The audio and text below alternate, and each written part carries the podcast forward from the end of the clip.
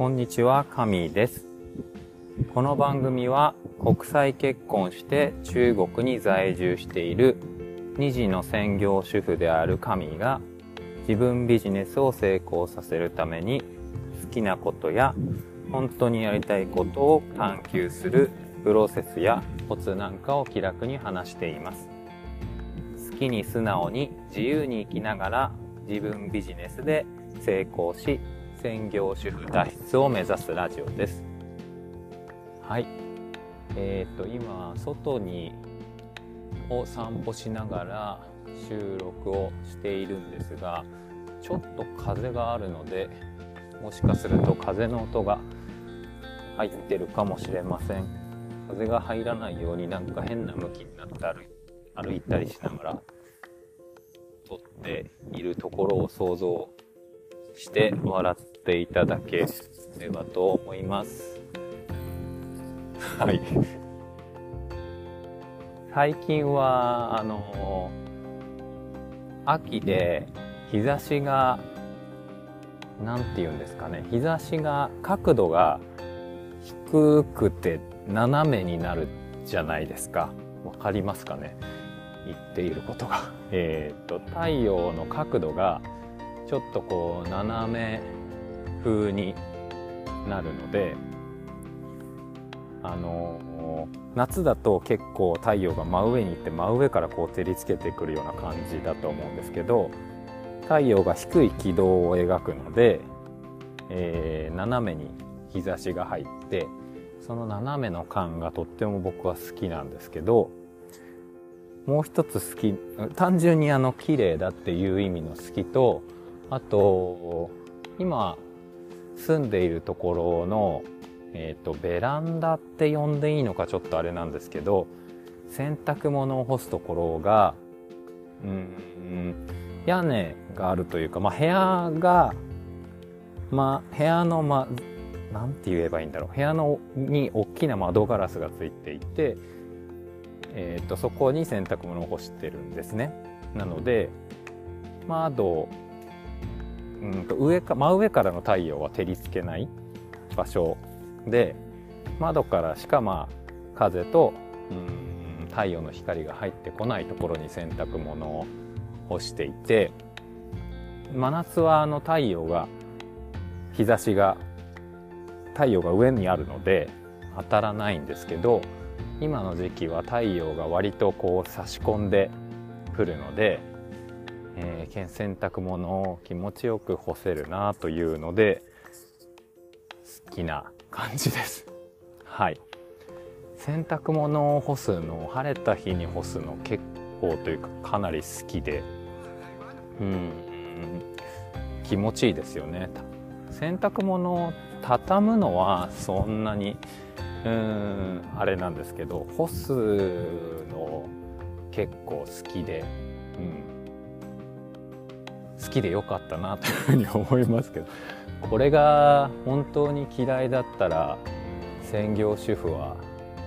できないかもしれないなと思ったりしてるところです。で洗濯物ついでに中国で買って便利だった家電ということであの乾燥機なんですけどまあ、洗濯機に乾燥機がついてるのがねおそらく一番便利なんだろうと思うんですけどこっちに来た時に洗濯機をが、え、ー、とあったのでえっ、ー、とまあ個人的にも乾燥機がついた洗濯機っていうのは、まあ、使ったことが日本に行った時にも使ったことがなくてでまあ何にしろ洗濯機があったのでえー、まあ乾燥機はなくてでもとあのー、なんだろう。乾きにくい時とかとっても困るのでっていう話を親戚のし親戚にしたらこんなのあるよっていうふうに言われたのがうんなんて言えばいいんですかね。日本では見たことないんですけど、えー、小さな冷蔵庫普通の冷蔵庫サイズぐらいのうん洋服ケースみたいなのにハンガーで吊るせるようになっていてでそれが丸ごとこう乾燥機というか熱風が中から出てきてその小冷蔵庫サイズの中が全部あったかくなって洗濯物を乾かしてくれるっていうのがあってそれが感動的に便利であの干したまま干したまハンガーにつけたまま乾かせられる？乾かせられる？でかければいいだけなんで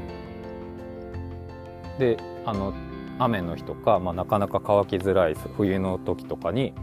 それに入れとくとタイマーで3時間ぐらいはかけられるのかな。それがまあこっちに来て便利な家電で値段もそんなに高くなかった気がします。4000円とかだったかな日本円にしたら。うん。あれは便利だなと思って。日本にないのはあれが新しいものなのか日本にないのはその電圧がこっちは200確か200ボルトだったのでまあその電気がこうね強いので乾きやすいとかっその熱量を出しやすいとかっていうのももしかしたらあるのかなと思ったりもするんですけど何にしろそれが便利だなっていう、はい、洗濯物つながりの主婦の話でした。あんまり日本に住んでる方には役に立たないですよね。はい。でもあの日本にも同じようなものがね入れば便利だなと思ったところでした。はい。で起業の話も自分ビジネスとか起業の話もしたいんですけど今日はどんな話をしようかなというところでえっ、ー、と以前今は、えー、ひふみひらがなでひふみ塾っていう起業の塾に参加しているんですけど以前あれは5年ぐらい前かな。別のあの企業塾にも私いたこ参加してたことがあって何ヶ月だったかちょっと全然忘れてしまったんですけど結局あの何も、まあ、フルタイムでその時は仕事をしていてかつ長男、えー、小学生小学校低学年の息子と2人でいた時期だったのでうんっていうこともあって、まあ、何もうん自分ビジネスを始めたりとか起業したりすることなくその企業塾は辞めたんですけれどもそこで印象的だった自分ビジネスの事例を突然なぜか思い出してちょっとそれを紹介してみようかなと思ってます。簡単に言えば電話相談の仕事なんですけどその時そもそもその電話相談って自分ビジネスっていうのをあるのをそういう存在があるんだっていうのを僕は知らなくてそれにそもそもびっくりしたんですけどさらにびっくりしたのがその電話相談が時給いくらだったかな？2万円？5万円？なんか何しろ時給満単位で2だか5だか10ではなかった気がするんですけど、うん、ちょっとあの通常だと考えられないような価格の電話相談をやってる方がいるっていう話をその企業塾の中で紹介されてたことがあったんですね。でそもそも電話相談今ならまあ、うん、その時に知ったからなのかいろいろあるっていうのは、まあ、ココナラとかうんストア化もあるのかな？ストア化はないのかな？ちょっとわからないですけどあの電話相談っていうのはね割とやってる人がいて1分いくら10分いくらとか